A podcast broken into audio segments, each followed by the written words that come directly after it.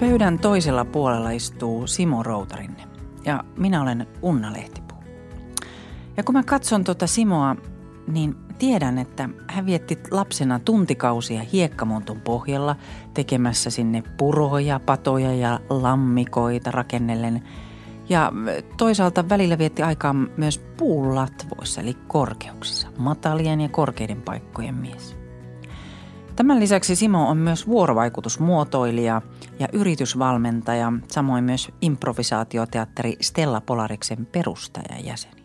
Tervetuloa Simo. Kiitos Unna. Purojen tekeminen Kuopassa ja toisaalta se puunlatvassa iske, istuminen niin kertoo niin kuin aika tämmöisistä äärilaidoista. Mitä se susta kertoo? Joo, se tietenkin justiin matalalla ja korkealla, että ei, ei niin kuin tasankojen mies, vaan niin kuin kuoppien ja kukkuloiden tai, tai jotenkin hiekkamonttujen ja puunlatvujen mies. Mun mielestä oli kauniisti sanottu. Mä säilytän, talletan sen sydämeeni, mutta, tota, mutta on siinä myöskin se, että ne oli yksinäistä hommaa, että, että tota, aika introverttia hommaa. Että se oli mun mielestä kivaa olla yksin omien ajatusten kanssa ja mä latasin pattereita ja oli kauhean turvallista ja ihanaa olla jotenkin yksin, ei ketään muuta. Ja nyt kuitenkin mä oon hyvin sosiaalisessa ammatissa ja sosiaalisessa työssä, että, että mä oon ehkä elävä todiste siitä, että ihminen voi olla hyvin voimakkaasti introvertti ja silti sosiaalisesti sujuva. Että joku sen sanoi, en muista kuka, että, että ei introverttiys ja ekstroverttiys mitään niin kuin leimoja otsassa sillä tavalla ole, että ne vankiloita olisi. Että, että ne on ehkä taipumuksia ja voi niin kuin harjoittaa sitten myöskin sitä toista ääripäätä. Simo, Milloin sä olit ensimmäistä kertaa Framilla? Jaa, jos mä ajattelen sitä näyttämönä, että oikeasti niin kuin näyttämöllä, niin mä olin teekkariteatterissa aa, parikymppisenä. Vähän puolivahingossa jouduin siellä semmoiseen Titus Andronicus näytelmään, Shakespearein ehkä huonoin näytelmä tai jotenkin arveluttavin teemoiltaan, koska siinä mä esitin Aaronia, julmaa Mauria, joka muun muassa tappoi pari lasta ja leipoi ne piirakkaan ja syötti omille vanhemmilleen. Ja tota, se rooli oli mun ensimmäinen näyttämörooli ja tota, se ensimmäinen esitys, yleisöesitys jouduttiin keskeyttämään sen takia, koska mä pyörryin hyperventilaation ja jännityksen johdosta ja, ja tota, tosiaan ei voitu jatkaa esitystä. Aika dramaattinen alku sitten tämmöiselle Joo. täytteleuralle. Mutta kuka sut alun perin sitten sieltä Kuopasta houkutteli tai niin kuin teki näkyväksi, että tässähän on näyttelijä? Se introvertin pienen e, tota, Kuopan kaivajan.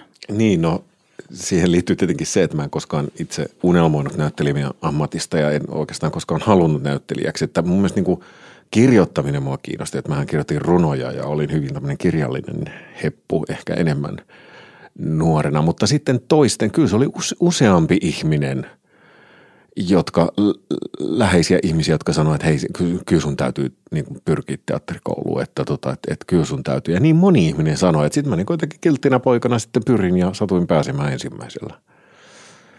Tossahan tapahtuu tavallaan juuri se, mitä sä teet myös työssä. Kun koulutat yritysihmisiä tai vaikkapa ministereitä tai poliitikkoja tai asiakaspalvelijoita tai mitä hyvänsä.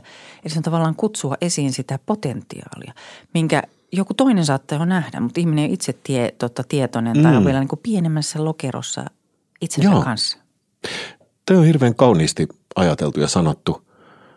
Loppujen lopuksi mä ajattelin, että eh, tässä valmennushommassakin mä oon oikeastaan sitä varten, että ihmiset on mua siihen kysynyt ja pyytänyt – että en mä ole mitenkään suunnitellut mun uraani, että isona musta tulee vuorovaikutusmuotoilija tai vuorovaikutusvalmentaja, vaan kun Stella Polaris pantiin kasaan silloin 90-luvun alussa, niin se koulutuskysyntä, soveltava koulutuskysyntä, siis soveltavuudella tarkoitetaan vaan sitä, että, että – improvisaatiota opetetaan sellaisellekin ihmisille, jotka eivät halua sitä näyttämällä tehdä, vaan niin kuin, että miten improviso- voidaan improvisoida työelämässä, niin kuin, että siinä myös soveltaa improa työelämään.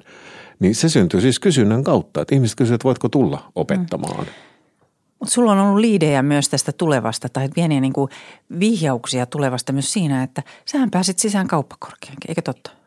Joo, sinnekin ekalla niin yrittämällä. vai? Joo, ja sitten mä pääsin sinne vielä sillä, että ne oli viisi pääsykoekirjaa, niin mun mielestä yksi oli tylsä, mä jätin sen lukematta.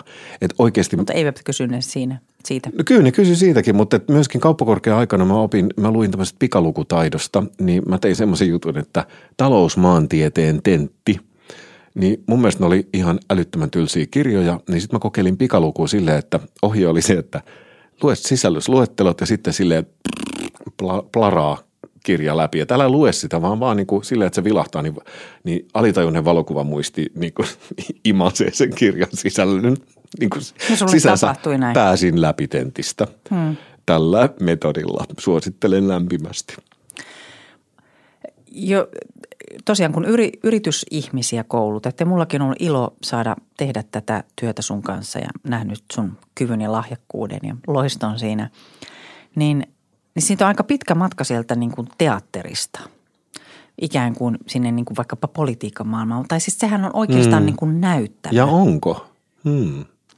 Ää, mikä sua niin kuin rupesi kutkuttamaan, että tuota näytelmää pitäisi paremmin ohjata tai näitä yritysihmisiä pitäisi paremmin ohjata, että heidän no. roolisuoritustaan sparrata? No Tässä vähän niin kuin voi sanoa, että fragmentaalisessa näyttämössä, että kun me katsotaan vaikkapa niin kuin median kautta tai julkisuuden kautta, niin mehän ei, ihmiset ei välttämättä näe siinä mitään järkevää juonenkulkua, vaan on semmoisia niin pikkusia otoksia, Niin. niin. 20, senttiä, 20 sekuntia uutisissa ja me mietitään, että mikä on se iso tarina. Toisin kuin teatterissa, jos me voin seurata mm. kaksi tuntia ja kahvitella ja nautiskella viiniä ja likööriä siellä välissä, mutta että – mutta se, että parantaa suorituksia näissä lyhyissä pätkissä, mikä sua siihen imaisi? Niin, teatterista tavallaan mun mielestä ei ole kauhean pitkä matka tuohon siinä mielessä, että, että voihan sitä ajatella, niin kuin, että ihminen on oman elämänsä, niin kuin elämänsä teatterin pääroolissa. Että tavallaan tämä on semmoinen performanssi, tämä elämä meille jokaiselle, että me ollaan se, se, se protagonisti, se kokija ja tekijä meidän elämässä ja meille tapahtuu asioita.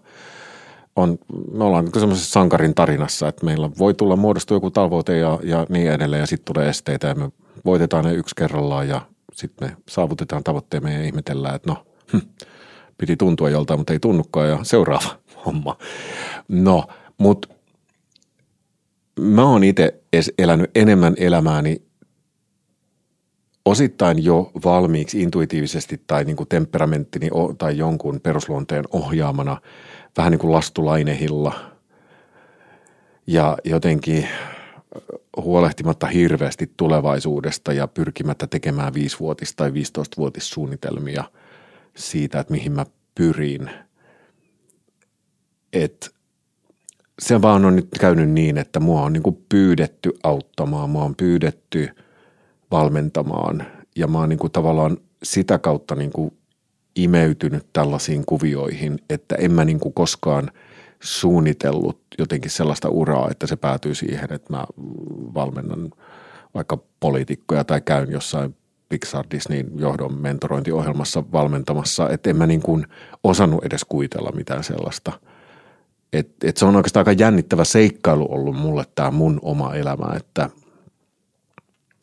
Mutta sä oot kirjoittanut kirjan Valta ja vuorovaikutus, jossa sä pohdit juuri tätä statusviestintää ja, ja sen pohtimista ja voi sanoa, että ilmeiseksi tulemista. Mitä statusviestintä on? Statusviestintä on uh, esimerkiksi sitä, että miten paljon me käytetään tilaa fyysisesti tai vaikka puheen avulla keskustelussa. Käytetäänkö me sitä paljon tai vähän?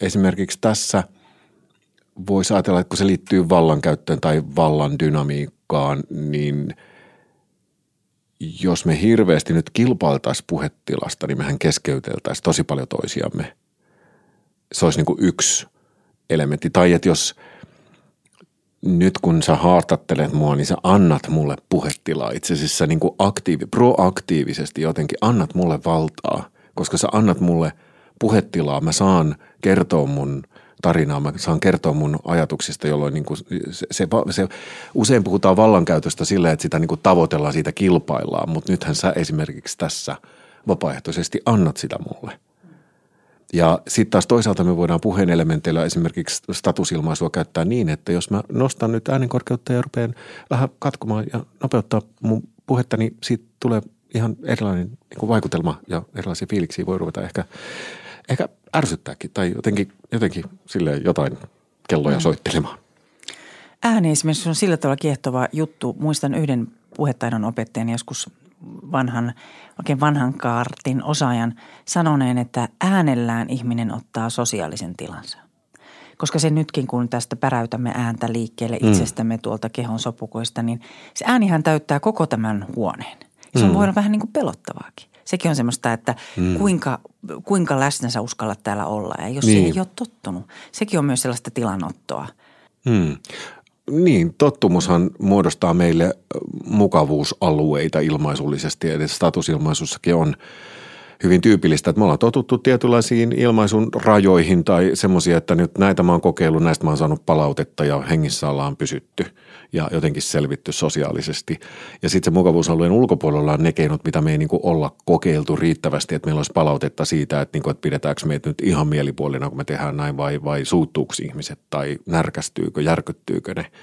Eli me kaivataan sitä sosiaalista feedbackia niin kuin siihen, jotta me voitaisiin olla – siellä mukavuusalueella, niin meillä pitäisi olla jotenkin tietoa siitä, että miten, miten tällainen ilmaisu vastaanotetaan. Mutta että se, mitä mä tuolla kierran valmentamassa, niin yritän luoda semmoisia turvallisia, ikään kuin leikillisiä ilmapiirejä tiimeihin tai siitä yksilövalmennuksessa, jotta uskalletaan mennä näille mukavuusalueen ulkopuolelle tavallaan epämukavuusalueille kokeilemaan turvassa ja leikillisesti ja fiktion turvaverkossa sitä, että entäs jos mä tekisinkin näin, jolloin tavallaan siinä niin kuin syntyy – siinä, kun nämä on sosiaalisia tilanteita, niin siinä sitten syntyy sitä kokemusta ja sitä palautetta, että herra jesta, mä kokeilin tällaista ja kukaan ei kuollut. Ehkä mä voin kokeilla toisenkin kerran. Ja sitten niin kun sitä siedättää, toistaa tätä hommaa asteittain niin kuin haastavimmissa konteksteissa, niin yhtäkkiä sitä on oppinut uudenlaisia ilmaisukeinoja. Meillä kaikillahan on semmoinen oma mukavuusalue, joka tulee varmaan jo sieltä lapsuudesta, että tavallaan mm. me, meidän on ohjattu tietynlaiseen, että – kuinka vahvasti, isosti, pienesti sä olet läsnä, miten niin kuin esimerkiksi sukupuoli siihen vaikuttaa, miten mm. hyvä tyttö käyttäytyy, miten hyvä poika käyttäytyy, kuinka kova ääninen tyttö esimerkiksi saa olla tai pieni ääninen poika tai matala, kor- kaikkia mm. tällaisia ja että mistä meitä niin kuin palkitaan. Ja sitten jos ne odotukset onkin jotain ihan muuta tai vaikkapa työelämässä. Joo. Niin miten sä lähdet astumaan sieltä mukavuusalueelta? No niin kuin Jos, siis se mukavuusaluehan on samalla niin kuin tavallaan tämmöinen turvavyöhyke. Eli siellä me ollaan niin kuin jotenkin turvassa semmoisessa niin kuin pehmosessa, kivassa, tutussa ympäristössä. Eli aina jos me lähdetään astua sieltä ulos niin kuin lähikehitysalueelle, niin kuin Kirsti Lonkasen on sanonut, aikoinaan, niin tota, siihen tarvitaan se turva jostain. Tarvi, se, tarvi, se voi olla fiktion turvaverkko, että tehdään niin kuin nyt leikitään, niin kuin simuloidaan jotain tilannetta. Tai että tehdään joku tosi huono versio ensin ja kokeillaan, ei tämän tarvitse toimia. Että jollain tavalla lasketaan rimaa ja, ja luodaan sitä semmoista niin kuin leikillisyyttä tai turvaa siihen niin, että, niin kuin, että, on, on, että se on ihan ok kokeilla, että nyt tänne ei tarvitse mennä hyvin – vaan että saa, saa niin kuin tehdä virheitä, saa mokailla, saa kokeilla ja, ja etsiä sitä omaa tapaansa, laajentaa sitä omaa ilmaisurepertuaariaan tai, tai laajentaa ilmaisun joustoa, sekin on yksi tapa ilmaista sitä. Miksi sitä ilmaisun joustoa pitäisi laajentaa, niin ehkä siihen yksinkertaisin vastaus olisi se, että jotta voisi olla samalla aaltopituudella toisen kanssa tai mahdollisimman monen erilaisen ihmisen kanssa, niin pitäisi vähän niin kuin osata, vähän niin kuin – osataan monenlaisia eri kieliä, jotta voidaan keskustella eri kielisten ihmisten kanssa, niin sitten vähän eri rytmisten ihmisten kanssa mm. ja eri volyymisten ihmisten kanssa, eri, erilaisten ihmisten kanssa. Todellinen tosielämän tilannehan voi olla juuri se, että ajatellaan nyt vaikka, että on joku asiantuntija tai yritysjohtaja tai vaikkapa poliitikko – sitten siellä on Tomera viestintäyksikkö, joka toteaa, että ei hyvänen aikaa, että tämä meidän johtaja on aivan liian tönkkö ja, ja tuommoinen ei kovin ilmaisuvoimainen ja vaikuttaa vähän kömpelöltä haastatteluissa ja sitten sinne tilataan valmentaja. Nyt ne tilaa sitten vaikka Simpan sinne valmentamaan. Ja se johtaja on ihan kauhuissa. Että nyt tänne tulee joku kallonkutista ja, ja että minä en saa olla enää minä. Miten sä lähdet murtamaan sitä vastarintaa? Niin, Tuosta tulee kauhean monta ajatusta mieleen, että usein, usein niin kuin tavallaan, usein toi on tilaajan pelko, niin kuin, että joku tilaa koulutuksen ja sitten, että no meidän porukat ei nyt lähde mukaan tämmöisiin tai mitenhän nämä nyt ja nämä on nyt vähän jäykkiä tai tämä on nyt vähän jäykkä. Et, et enimmäkseen mä teen ryhmävalmennuksia, mutta myös yksilökoutsauksia. Se vastarinta, jos sitä on, niin kylmä aika hyvä on sen murtamaan tai niin kuin jotenkin sen niin kuin rikkomaan sen jään siitä, että kun siihen otetaan mukaan semmoista niin kuin rentoa leikillisyyttä ja sitä, että ne ei tarvi olla hyvä, nyt vaan kokeillaan kokeilukulttuurin mukaisesti niin kuin fail fast ja, ja fail often. Niin kuin jotenkin, että kokeile juttuja ja katsotaan, että missä kohtaa lennetään rähmälle ja sitten noustaan siitä ja kokeillaan taas, niin se on loppujen lopuksi aika yksinkertainen mekaniikka siinä on hirveän paljon kaikenlaisia semmoisia niin iloisen mokaamisen harjoitteita, mitä voi tehdä ja niin edelleen, että toi improvisaatiometodi, minkä pohjalta mä työskentelen, niin siinä on, siinä on paljon semmoisia sisäänrakennettuja harjoitteita, millä voi niin kuin saada aikaan naurun, leikin, ilon kautta semmoista turvallista ilmapiiriä sitä, että voidaan kokeilla aika hurjaakin juttuja. Jos me palataan juuri siihen niin kuin työpaikkoihin tai e, yrityselämään tai vaikkapa politiikkaan, että nehän on semmoisia niin lyhyitä näyttämöitä, mm. missä niin kuin tavallaan ne näytelmäpätkät kestää hyvin hetken. Mm.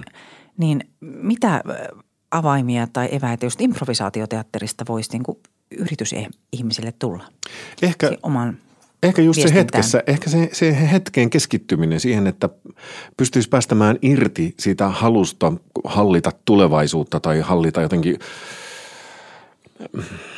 tai, tai päästää irti semmoisesta niin kuin tarpeesta olla hyvä, vaan että olisi vaan läsnä kuunteli, se kuuntelun ja semmoisen reagoimin lisääminen, että mitä uteliaampi ja, ja sä oot, mitä, mitä – kuuntelevampi sä pystyt olemaan niin kuin jopa niin, että sä pystyt muuttaa sun omaa ajattelua ja sun toiminnan suuntaa, vaikka sä olisit suunnitellut sanovas jotain tiettyä, niin sit jos sun vastapelaaja sanookin jotain, mikä he, niin kuin oikeasti siinä hetkessä sytyttää sussa jonkun jutun, niin mieluummin mene sen hetken perässä, sen hetkellisen impulsin perässä, kun – että sä nyt joka tapauksessa pääset sanomaan sen ennalta Toihan herättää helposti vastarintaa. Se tuli juuri se pelko, että mä kadotan sen oman ajatukseni tai mm. ideani, jos mä menen. Tai jopa, että jos mä nyt reagoin avoimesti tässä, niin paljastan itsestäni jotain. Tossa, jotain liikaa niin. tavallaan, e, e, että halutaan olla ehkä vähän semmoinen – Tuossa on niin kuin kontrollin menettämisen pelko ja kasvujen menettämisen pelko mm. niin kuin kimpassa tuossa, mitä sä kuvasit. Ja ne on hirveän tyypillisiä. No se on oikeastaan ainoa este, tai nämä kaksi, ei ne ole ainoita, mutta ne on tyypillisiä esteitä improvisoinnille. Mm. Sille, että koska kaikki ihmiset osaavat improvisoida, ei kukaan käsikirjoita elämäänsä oikeasti, että tapaan huomenna henkilön A, niin vastaan niin kuin puhuttelen häntä repliikillä B – ja jos hän sattuu sanomaan replikin C, niin mulla on F täällä varastossa. Eihän me käsikirjoiteta meidän elämää. Kaikki me improvisoidaan. Mutta et se, että miten mukavaksi me tunnetaan olemme siinä ja miten, tai ahdistuneeksi tai turvattomaksi, niin se on toinen juttu. Et ja näitä voi treenata. Se on ihan yksinkertainen, siis nämä on mindsetteja ja semmoisia metataitoja, joita improssa on, joita voi treenata tosi helposti. Että, niin kuin, että entäs jos mä teenkin tällaisen valinnan, mitä siitä seuraa, jos mä luovun siitä omasta suunnitelmasta, omasta agendasta, omasta aja, tärkeästä ajatuksesta ja meenkin siihen toisen juttuun mukaan. Joka lisäisi huomattavasti intensiteettiä ja tavallaan sen persoonan mielenkiintoa. Jos ajattelet vaikka jotakin haastattelutilannetta. Nimenomaan. Ja Sä... ihmiset imeytyy, myöskin kuulijat imeytyy hirveän paljon enemmän mukaan mukaan sellaiseen mm. keskusteluun, missä näkyy, että tässä nyt niin kuin kipinöitä sinkoilee näiden mm. välillä. Mm. Että nyt ne innostu toisistaan, nyt ne sytytti toisiinsa. Sen sijaan, että kumpikin niin kuin odottaa vuoroaan päästään jatkamaan omaa monologiaan. Simo, sä oot sanonut musta ihanan lauseen ja se on tämä, että me halutaan nähdä ihmisissä tapahtumia. Avaatko vähän sitä? No se liittyy tavallaan sanaan vuorovaikutus, joka on suomenkielessä hirveän hyvä sana. Eli me haluttaisiin nähdä oma vaikutuksemme toisissa ihmisissä, jos me puhutaan vuorovaikutustilanteesta. Eli jos me kertaa vitseämme, se toivehän on, että toiset nauraisi. se, se, se pelko ja kauhu on siinä, että entäs jos ne ei reagoi.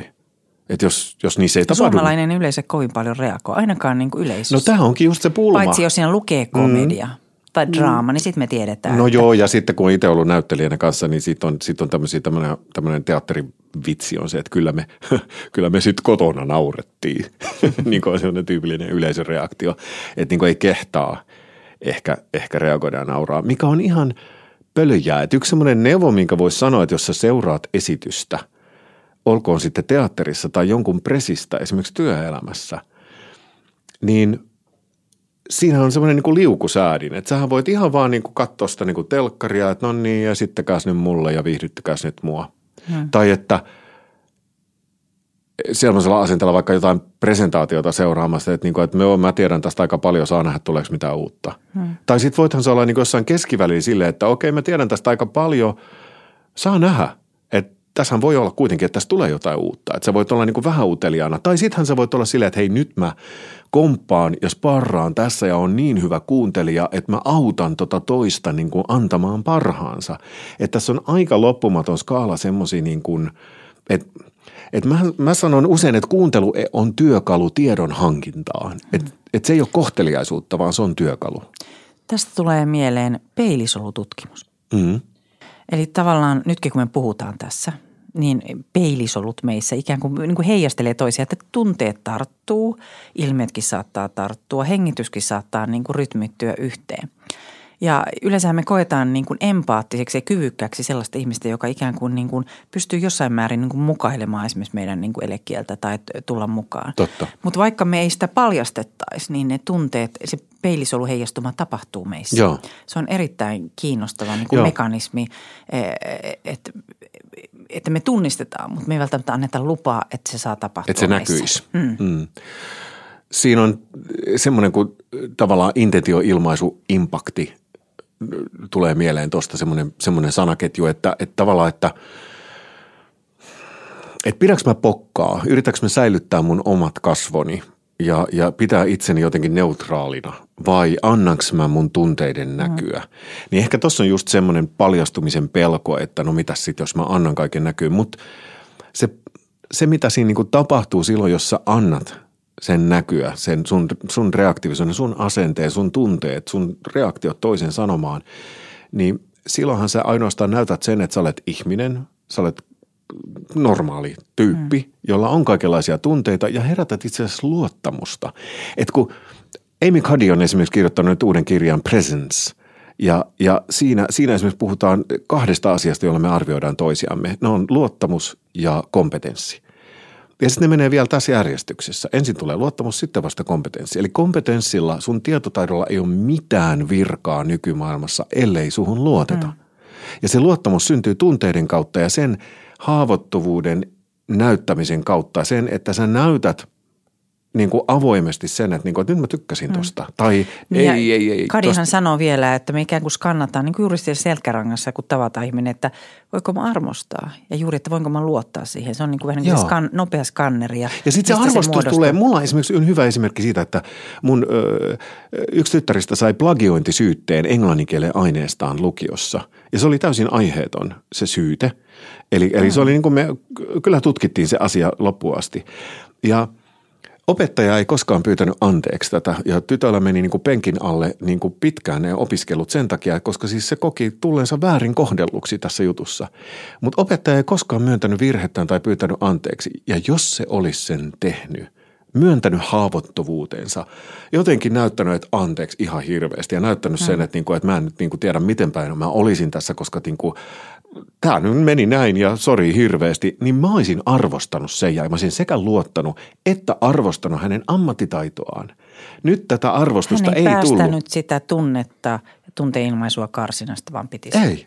Ja tämä on semmoinen väärinkäsitys mun mielestä, mikä meillä on, on se, että meidän pitäisi jotenkin niin kuin näyttää vahvemmalta tai näyttää täydellisemmältä ja fiksummalta kuin mitä me ollaan. Kun oikeasti se, että sä näytät, että hei nyt putosin kärryiltä – niin se herättää luottamusta. Se herättää itse asiassa kunnioitusta siitä, kuinka rohkea toi tyyppi on. Hmm. Että se sanoo, että hei, tätä mä en tiedä. Ja karisma-sana musta on kiehtova. Sehän siis sanatarkastihan tarkoittaa niin kuin jumalallisen armosana, armolahjan saanutta, mutta karismahan liittyy juuri semmoinen tietynlainen niin kuin riisuutuminen.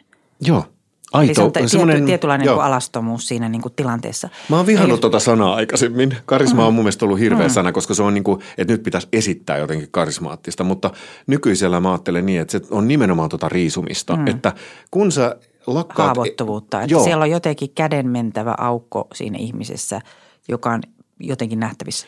Ja kun, tästä kun tulee lopet, mieleen, lopettaa sen esittämisen. Joo. Tästä tulee mieleen yksi loistava puhuja ja se on Barack Obama, jonka Joo. puheita mä oon katsonut nauhalta tuntikausia ja mulla on ollut ilo tavata hänen kaksi puheenkirjoittajaa ja, ja, ja, tota, ja heidän kertomuksensa siitä työskentelytavasta niin myös vaan vahvisti sitä, että kyseessä on ilmiömäinen puhuja. Mutta he kertovat, että Barack aina jättää tilaa – kun vaikka ne tehdään niitä puheita valmiiksi ja mietitään vähän niin kuin sanotuksia ja että mitä tässä tilanteessa, niin hän jättää tilaa aina sinne niin kuin reagointiin. Ja se yllättää usein puheenkirjoittajatkin, että miten hän sen tekee. Koska samalla viikolla sä voit olla tilanteessa, että siellä on ollut kouluampumisia, sitten on budjettineuvotteluja ja sitten on joku, ties minkälaisia tilanteita. Että, että oikeasti varaa, varaa mahdollisuuden aina siihen reagointiin. Ja tässähän me ollaan, kun me ollaan niin tämmöinen insinöörikeskeinen niin kuin viestintäkulttuuri, niin me ei meitähän sanotaan suomalaisia myös niin kuin retoriikan kehitysmaaksi, mitä, mikä ei ole mitenkään kauhean imartelevaa. Mm. Ja, ja tietysti kun ulkomaalainen tulee tänne, niin hän ei nimenomaan näe niitä tapahtumia meissä. Miten me voitaisiin tästä parantua? Simo, paranna meitä. Ei, ei se ole mitään avaruustiedettä. Se on ihan helppoa. Avaa vaan kanavat ja eikä jää yksin sen esiintymisensä kanssa, vaan niin pyrkii siihen vuorovaikutukseen niin kuin Obama, jota mäkin olen käyttänyt monesti esimerkkinä. Ja Obamahan on siis – Ah, voi voi, niin, niin, niin jotenkin niin kuin, se on niin edelläkävijä. Siis, siis ihan, jos me mietitään vaan niin kuin laajemminkin poliittista ilmaisua, mm-hmm. niin oikeastaan kautta linjan poliitikoilla on mun havaintojen mukaan taipumus käyttää hyvin korkean statuksen ilmaisua ja pitää sitä pokerinaamaa. Eli se on ihan sama, mikä se on se puheen aihe, niin jotenkin kaikki tulee jollain tietyllä – formaatilla, tietynlaisella muodollisella puhetyylillä ja poliitikothan kaikki, niin kuin siitä kertaa vitsejäkin siitä, että toihan se on ihan politi- niin soittorasia, jossa Joo, on niin taatusti kyllä. tietyllä tyylillä, se voi niin sanat vaihtua siellä. Ikään kuin brändätään tämmöinen hyvin kapea ja kirkas brändi, että tämä puhuu tällä tavalla.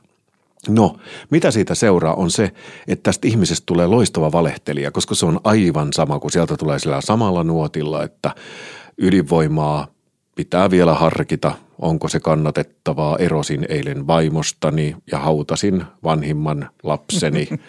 Hän itse aiheutti kuolemansa, mutta... Nyt nauru ei, Joo, mutta mm. siis silleen, niin kuin, että ei oikeasti, siis, mm. mutta, siis saa kiinni. Tämä oli karrikoitu esimerkki, mutta miksi me äänestetään tämmöisiä ihmisiä, jotka vaikuttaa vakuuttavilta, koska ne pitää pokkaa ja sitten ne käyttää korkeastatuksen no, se on juuri se, että sieltä soittorasiasta ei tule mitään yllättävää, vaan se on niin plus, tasan. Et, plus, että sillä voi antaa vakuuttavan vaikutelman. Mm. Ikään kuin mehän se – että toi on yksi tapa, niin kuin semmoinen vanhanaikainen tapa herättää luottamusta on esittää tosi luotettavaa ja vakuuttavaa. Mutta mä veikkaisin, että aika on nyt ajanut sen ohi. Mm. Tai, me, tai meidän maailma on revennyt kahtia, koska populistit edelleen menee tätä reittiä. Mutta esimerkiksi Obama tai Justin, Justin Trudeau on esimerkiksi esimerkkejä semmoisista – vallanhahmoista, jotka käyttää paljon rohkeammin, paljon laajempaa ilmaisua, ikään kuin koko ihmisyytensä tuo esiin siinä, huolimatta siitä poliitikon roolista, niin he ovat siinä ihmisinä mukana. Sä oot mulle kertonut ton Justin esimerkki aikaisemmin. Kerro se nyt vielä uudelleen. Se oli se kättelyjuttu. Joo. Kun puhutaan tästä niin kuin populistien noususta ja, ja ylipäänsä siitä, että kuinka, kuinka iso juttu se on nykyajassa, että esimerkiksi Trump on noussut valtaan Jenkeissä. Ja sitten samaan aikaan mietitään niin kuin tavallaan, että no pitäisikö nyt sitten panna kova kovaa vastaan? Ja, ja miten niin kuin, niin kuin taistellaan tätä populismia vastaan me liberaalit ihmiset sitten ja niin edelleen. Niin Justin Trudeau on mun mielestä hirveän hyvä esimerkki, että kun netissä on paljon viraaliksi mennyt näitä Trumpin kättelyvideoita, että niistä on tehty oikein tämmöisiä koosteita ja on erilaisilla erilaisilla musiikkitaustoillakin siellä oikein, oikein koosteita siitä, että miten Trump kättelee. Ja sen, sen semmoinen perustyylihän on semmoinen kiusaajakättely, että se vetää nykäsee käteltävän luokseen, niin kuin, että, niin, että, että hän horjahtaisi. Että näyttää siltä, että Trump on vakaa kuin kallio ja sitten se vastustaja on niin kuin heikko ja pieni ja horjahtelee. Pieni maanjäristys kädessä. Joo. Mm. Ja, tota, ja se on, siis sehän on videolta katsottuna, niin sehän on ihan naurettavaa. Se on semmoista, että eihän kukaan tee noin. Enkä mä ole kyllä koskaan nähnytkään kenenkään tekevän noin, paitsi Trumpin. Mm. Niin Justin Trudeau'n niin kuin imperiumin vastaisku on, on hieno. Se kannattaa katsoa. Se löytyy ihan vaan googlaamalla. Nimittäin hän tarjoaa hymyillen kätensä, oikean kätensä ja se niin kuin ilmiselvästi tietää, mitä Trump tulee tekemään seuraavaksi. Ja kättelee hymyillen ja samalla nostaa vasemman kätensä ja ottaa Trumpin olkapäästä kiinni, ikään kuin pitää sitä pönkkänä siinä välissä niin, että se, se luokseen veto, se horjauttaminen ei onnistu, koska hän tukee itsensä Trumpiin. Ja se on todella mun mielestä veret seisauttava video, koska siinä näkee sen oikeastaan, että jos sen pukisi sanoiksi, että miten meidän pitäisi reagoida tämmöiseen niin kuin – provosoivaan ja peloilla ratsastavaan retoriikkaan, niin se pitäisi tehdä ystävällisesti, sivistyneesti ja jämäkästi rajoja ylläpitäen. Ja toi on hyvä neuvo monenlaiseen viestintätilanteeseen. Me ollaan nyt puhuttu statusviestinnästä. Voitaisiin vähän ehkä avata sitä, että kun puhutaan, että on korkeaa, korkeaa ja matalaa, mitä se sitten on? Ja mikä on hyvää ja mikä, onko joku pahaa? voisi sanoa, että korkea status ensinnäkin, siinä on monta elementtiä, ikään kuin että voidaan käyttää – se on hyvin, osa siitä on kehonkielistä ja hyvin visuaalista ja se ei näin kuulokuvana tietenkään välity, mutta kuulokuvana voi välittyä se, että jos mä madallan mun ääntä, hidastan ja rupean selkeästi artikuloimaan ja ehkä voisin vähän narisuttaa ääntä – mm. ja niin edelleen. Se on kiva takapotku sieltä. Ni, mm. niin, niin tota, silloin mä lähden niin kuin nostamaan mun statusilmaisun tasoa. Ja jos mä haluan madaltaa mun statusilmaisun tasoa, niin sitten mä lähden puhua vähän nopeammin ja katkon sitä ja teen siitä vähän niin kuin enemmän pyrähdyksen omasta tämmöistä niin kuin pikkulintu pyrähtelisi, niin sieltä niin kuin se statusilmaisu laskee. Ja se on niin kuin aika analogisesti kaikessa se, että mitä enemmän sä käytät tilaa kehollasi – tai mitä vähemmän sä käytät, niin se myöskin vaikuttaa statusilmaisuun. Ja katsekontakti on sitten yksi juttu, että jos mä oikein kovasti niin kuin napitan ja tuijotan tietoisesti toista ja hallitsen omat silmäni, että ne menee kiinni silloin kun mä haluan ja avautuu silloin kun mä haluan. Että aina jos mä kontrolloin itseäni, niin silloin se on korkeamman statuksen käyttäytymistä sillä hetkellä kuin se, että jos mä räpyttelen ja, ja jotenkin vilkuilen. Ja, ja se niin näyttää kovin hilpeältä juuri nyt tässä. Niin. Mm. Ja, ja eikä mikään näistä ole hyvä tai huono sinänsä, mm. että korkeistatus Mutta voi... se meidän pitäisi olla mm. niin kuin isompi repertuari, mitä nyt keskimmäkin ehkä käytetään. Meillä on potentiaa no. kaikki tuohon, mutta että... No se on, se, et... se on, kysymys on siitä, että haluatko että sun työkalusalkussa on vaan ruvimeisseli mm. vai olisiko se kiva, että siellä olisi jakkari ja kuusiokolo avain ja muita, muutamia muita työkaluja. Että miten paljon sä haluat työkaluja? No miten sä sitten komppaat sen kritiikin, että toihan on tämmöistä keikoilua, että siinä niin kuin liimataan sitten jonkun päälle jotakin, jota hän ei oikeasti ole – nyt opetetaan tämmöisiä kikkakakkosia. Niin. No mä vastaan siihen yleensä se, että jos et sä osaa seinäkiipeilyä ja sit sua sanotaan, että, niinku, että tuut sä opettelee tonne seinäkiipeilykurssille, niin että jos sä vastaat, että, niinku, että no se on semmoista keikoilua, että en mä nyt semmoista voi opetella, kun mä sitä jo osaa, niin se on mun vastaus. Eli, eli ilmaisu on lihastyötä – ja jos ei sun sormet osu lattiaan, jos et saa niin venyvä, niin kaikki tietää sen, että pienellä venyttelyllä, pienellä harjoittelulla sä saat ne osumaan sinne lattiaan. Ja, e, e, siis kyse on nyt ehkä semmoisesta arkeajattelun käsityksestä, että ilmaisu jotenkin, uh, ilmaisun keinot niin kuin joko hallitaan tai niitä ei hallita ja että niitä ei voi opetella ja että ihmisen ilmaisu on niin kuin sama kuin sen ihmisen persoona. Höpölöpö. Ilmaisu on tekoja, ne on – ne on nähtäviä ja kuultavia ilmaisun tekoja, mitä me joko tehdään tai jätetään tekemättä. Mm. Ei se, ole, se ne, ei, ne ei, niillä ei ole, sä voit myös feikata. Niin kuin fake it until you make it periaatteella. Sekin on tavallaan feikkaamista, mitä näkee aika usein naisjohtajissa itse valmentajana tapaa naisjohtajia, jotka pienentää itseään. Että heillä on iso titteli, heillä on iso, iso pesti, mutta esimerkiksi vaikkapa haastattelutilanteessa yhtäkkiä se nainen, joka näin puhuu niin kuin suoraan ja eloisasti ja mukavasti, kamera menee päälle. Hän kellistää päänsä toisen suuntaan. Joo. Pienentää itseään ja ehkä vähän ääntäänkin, kun siihen tulee joku semmoinen psyykkinen, psykologinen reaktio. Mm. Että mä olisin kiltimpi ja muut olisi helpompi ottaa, että mä en vaikuttaisi niin vahvalta. No, ja se saattaa mm. nousta just jostain tuolta. Ja sitten se saattaa, hän näkee itse, että siinä kamerassa se pieni pään nosto vaikka – E, se muutaman sentin niin kuin Joo, siirto. nimenomaan. Se voikin vaikuttaa niin kuin isosti siihen vaikutelmaan. Kyllä, ilman muuta. Ja, ja monesti se nimenomaan tuleekin jollain tällaisella fyysisellä, pienellä, korjaavalla vastaliikkeellä. Voidaan saada aika isoja muutoksia aikaan siinä vastaanottajan niin kuin havainnossa ja tunteissa. Mutta sitähän ei voi kor- korjata – jolle itse olet tietoinen. Eli Joo. tehdä niin kuin näkyväksi. Ja Tiet- mitä säkin juuri teet, että sä kutsut esiin tai niin kuin autat ihmistä näkemään.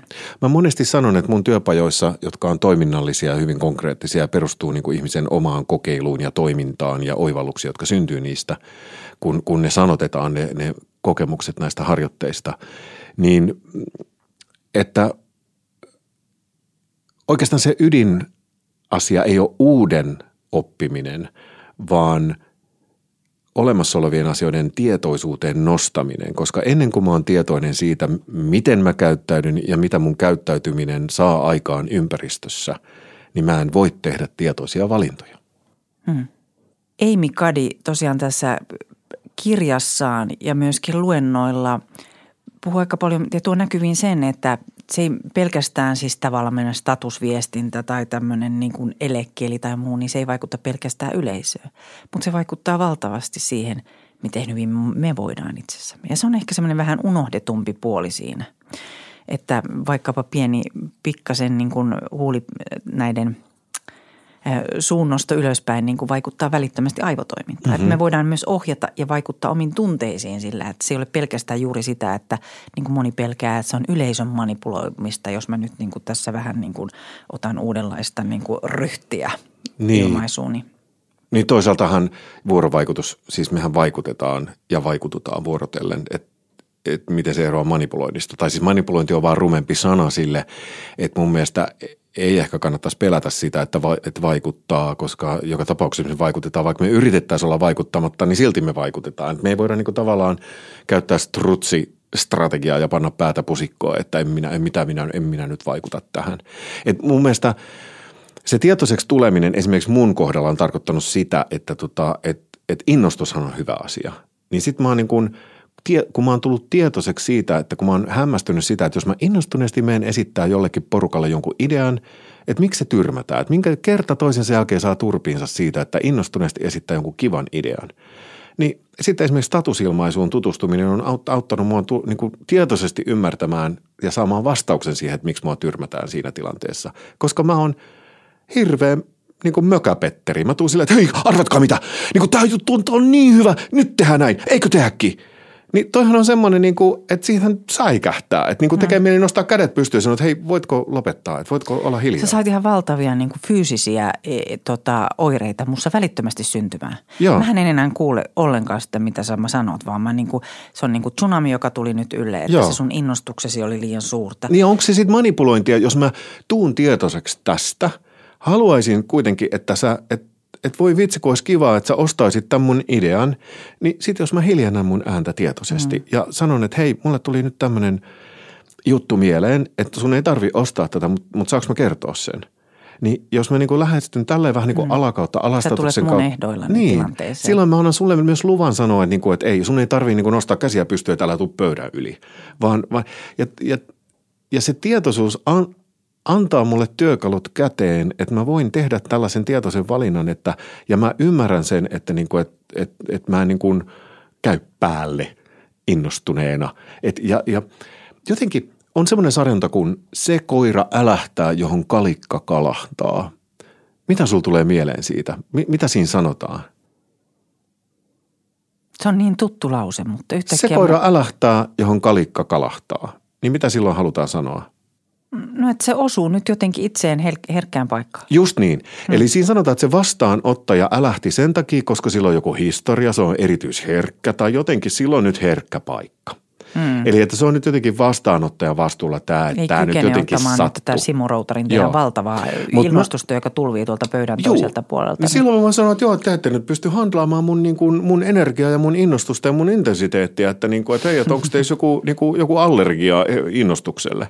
Okei, niin mun kysymys on usein tässä on se, että hei, no entäs jos se onkin niin, että me ihmiset, meillä on näkymättömiä kalikoita kädessä, me ei vaan tajuta, että ne on aika pitkiä ja ne on aika kovia. Ja sitten kun me vaan levitellään käsiämme, niin kops, kops, kops, ne osuu toisten päähän ja toiset sanoo au.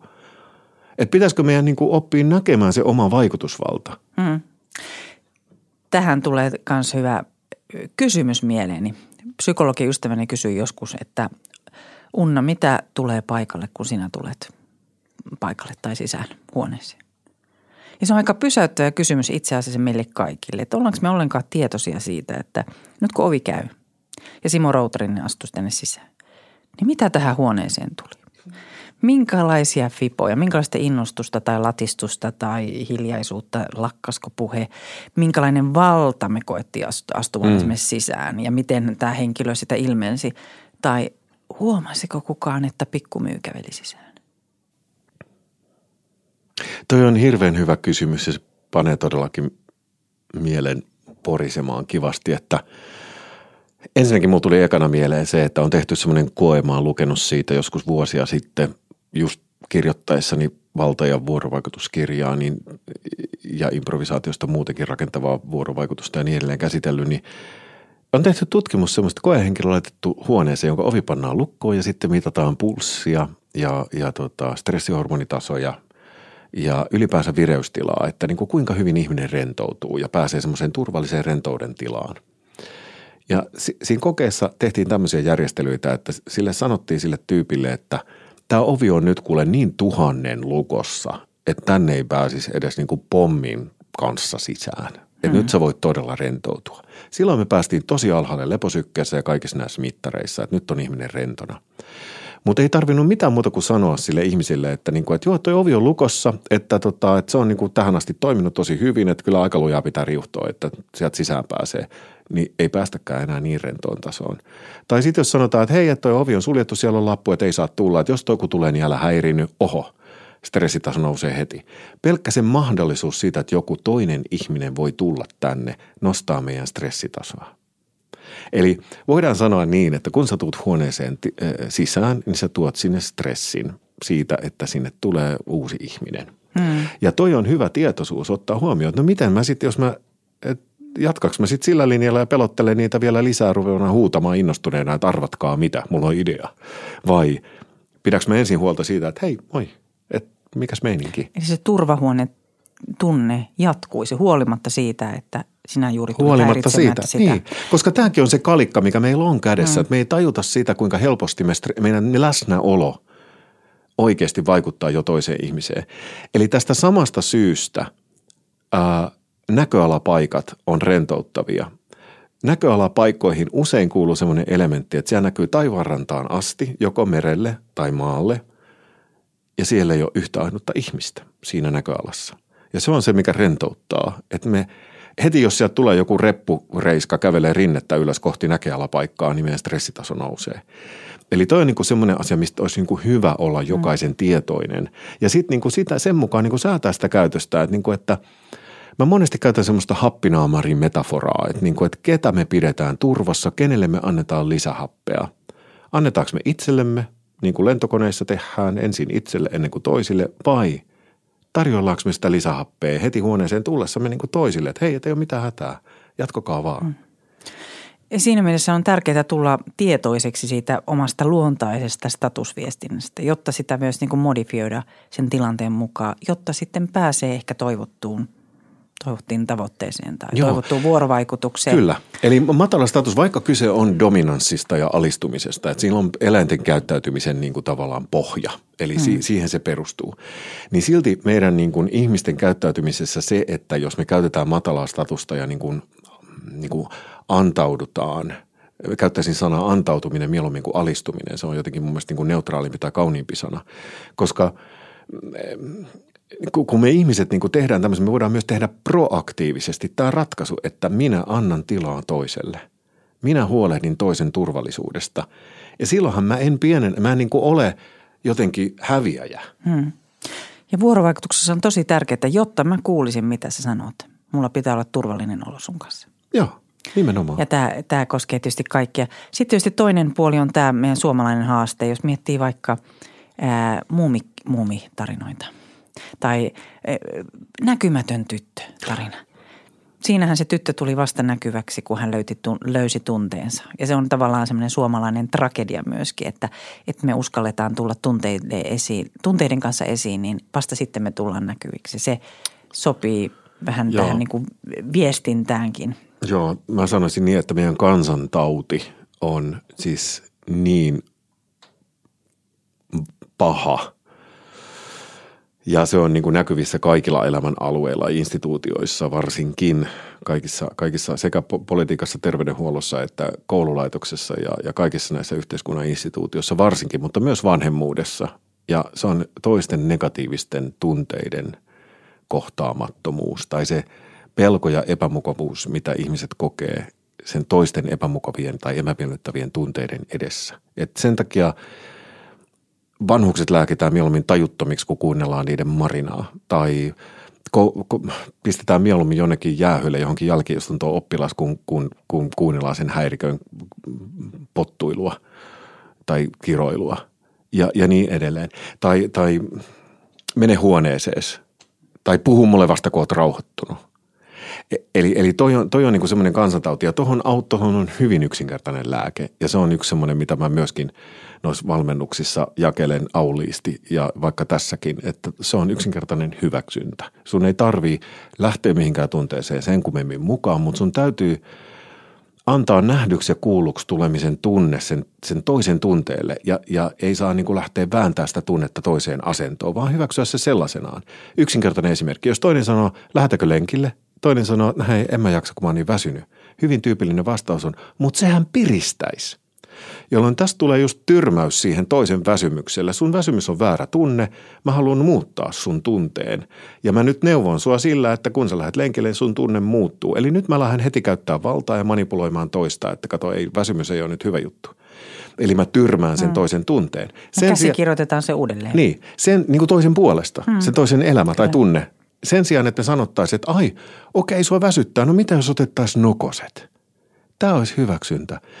Ja jos tätä tekee minkä tahansa negatiivisen tunteen kohdatessaan, jos tulee asiakas, joka on vihanen ja valittaa, tai alainen, joka valittaa pomolle, on vihanen. Okei, sä oot vihanen, kerro lisää, mikä kaikki sua suututtaa. Hmm. Ottaa vaan vastaan sen, sitä ei tarvii ratkoa, sitä ei tarvii muuttaa sitä tunnetta. Ja alta aikayksikön käy niin, että kun ihminen, ihminen saa tunteensa niin kuin kuulluksi ja nähdyksi ja todistetuksi sen, että no niin, nyt on joku, joka on todistanut tämän – niin se ottaa seuraavan askeleen ja sanoo, että no ei tämä nyt niin paha juttua. Se vaatii melkoista siviilirohkeutta. Sellainen vuorovaikutus, että antaa ikään kuin asioiden tapahtua tässä ja antaa niiden myös viedä mukana. Ehkä se on just se, mitä se vaatii, mutta voisin sanoa vaan, että kannattaa kokeilla, koska kun huomaa sen, mikä se vaikutus on, niin, niin tota, sit, si, siihen jää koukkuun. Että yhtäkkiä, että voiko tämä olla näin helppoa? Simo on ollut tosi suloista istua tässä pöydän ääressä sun kanssa, juuri sun kanssa ja puhua näistä asioista. Mulla olisi muutama kysymys vielä. Okei. Okay. Mihin sä kiinnität huomiota, kun sä tapaat u- uuden ihmisen? Mihin ensimmäisenä kiinnität huomiota? Mä luulen, että mä kiinnitän huomiota ihmisen silmiin usein – sen takia pätkin tätä puhetta, niin on vähän epävarma tässä, koska mä aika usein niin kuin teen harkitsemattomia ratkaisuja tai olen hetkessä ja, ja ehkä joskus omasta mielestäni vähän liikaakin, niin enkä, enkä kauheasti analysoi tekemisiä, niin vaan niin kuin on siinä ja kohtaan ihmisiä, enkä niin kuin oikein itsekään tiedä, mitä tässä tapahtuu. Mutta tota, silmät on semmoinen niin kuin, no se sanotaan, että sielun peili, mutta mulle se on kauhean paljon konkreettisempaa, että, että jos mä näen, että toisella on aika ilmeettömät silmät, että niin kuin tavallaan niin kuin verhot kiinni niin kuin metaforisesti siinä, niin sit mulla on niin kuin, mitä mä sanoisin, semmoinen niin kuin kylmempi olo tai semmoinen niin kuin, että no, että, että tässä nyt hetken puhutaan ja sitten mennään. Että siitä tulee aika semmoinen niin kuin matta. Cocktail-katse. Joo. Mm. Mutta sitten jos mä näen, että siinä niin kuin tapahtuu jotain, että, niin kuin, että joku semmoinen niin kuin kipinä singahtaa, että jotenkin verhot aukeaa, että mä niin kuin jotenkin pystyn näkemään jotenkin sen ihmisen. Ehkä siinä on just se, että jos mä näen sen ihmisen – että se ei peittele mitään. Jos mä näen sen, että, niinku, että nyt se on niin kuin mä voin lukea sitä kuin avointa kirjaa, että se ei niin kuin suojaa itteensä. Se herättää mussa välittömästi luottamusta, välittömästi semmoisen niin imun kohti, että, niin kuin, että hei mä haluan tietää lisää. Jos sä nyt jo näytit mulle noin paljon, niin mä haluan tietää lisää. Ja se niin kuin kutsuu puoleensa ja herättää uteliaisuuden ja haluan tietää lisää. Ja myös innostaa. Se jotenkin sytyttää mua. Missä tilanteessa sä Simo viimeksi itkit? Mä itken todennäköisesti joka päivä sekä ilosta että surusta, että oikeastaan se on mun semmoinen yleiskeino purkaa tunteita. Ja viimeksi kun mä muistan, että mä oon itkenyt, niin mä, se jäi mun mieleen sen takia, että me katsottiin mun tyttären ja vaimon kanssa jotain tämmöistä romkomia, missä sitten tapahtui surullisia asioita. Että se oli tämmöinen dramaattisempi versio, että ei, ei tämmöinen komedia – versio sitten kuitenkaan, että, että romanttinen tragedia siis, ei romkom.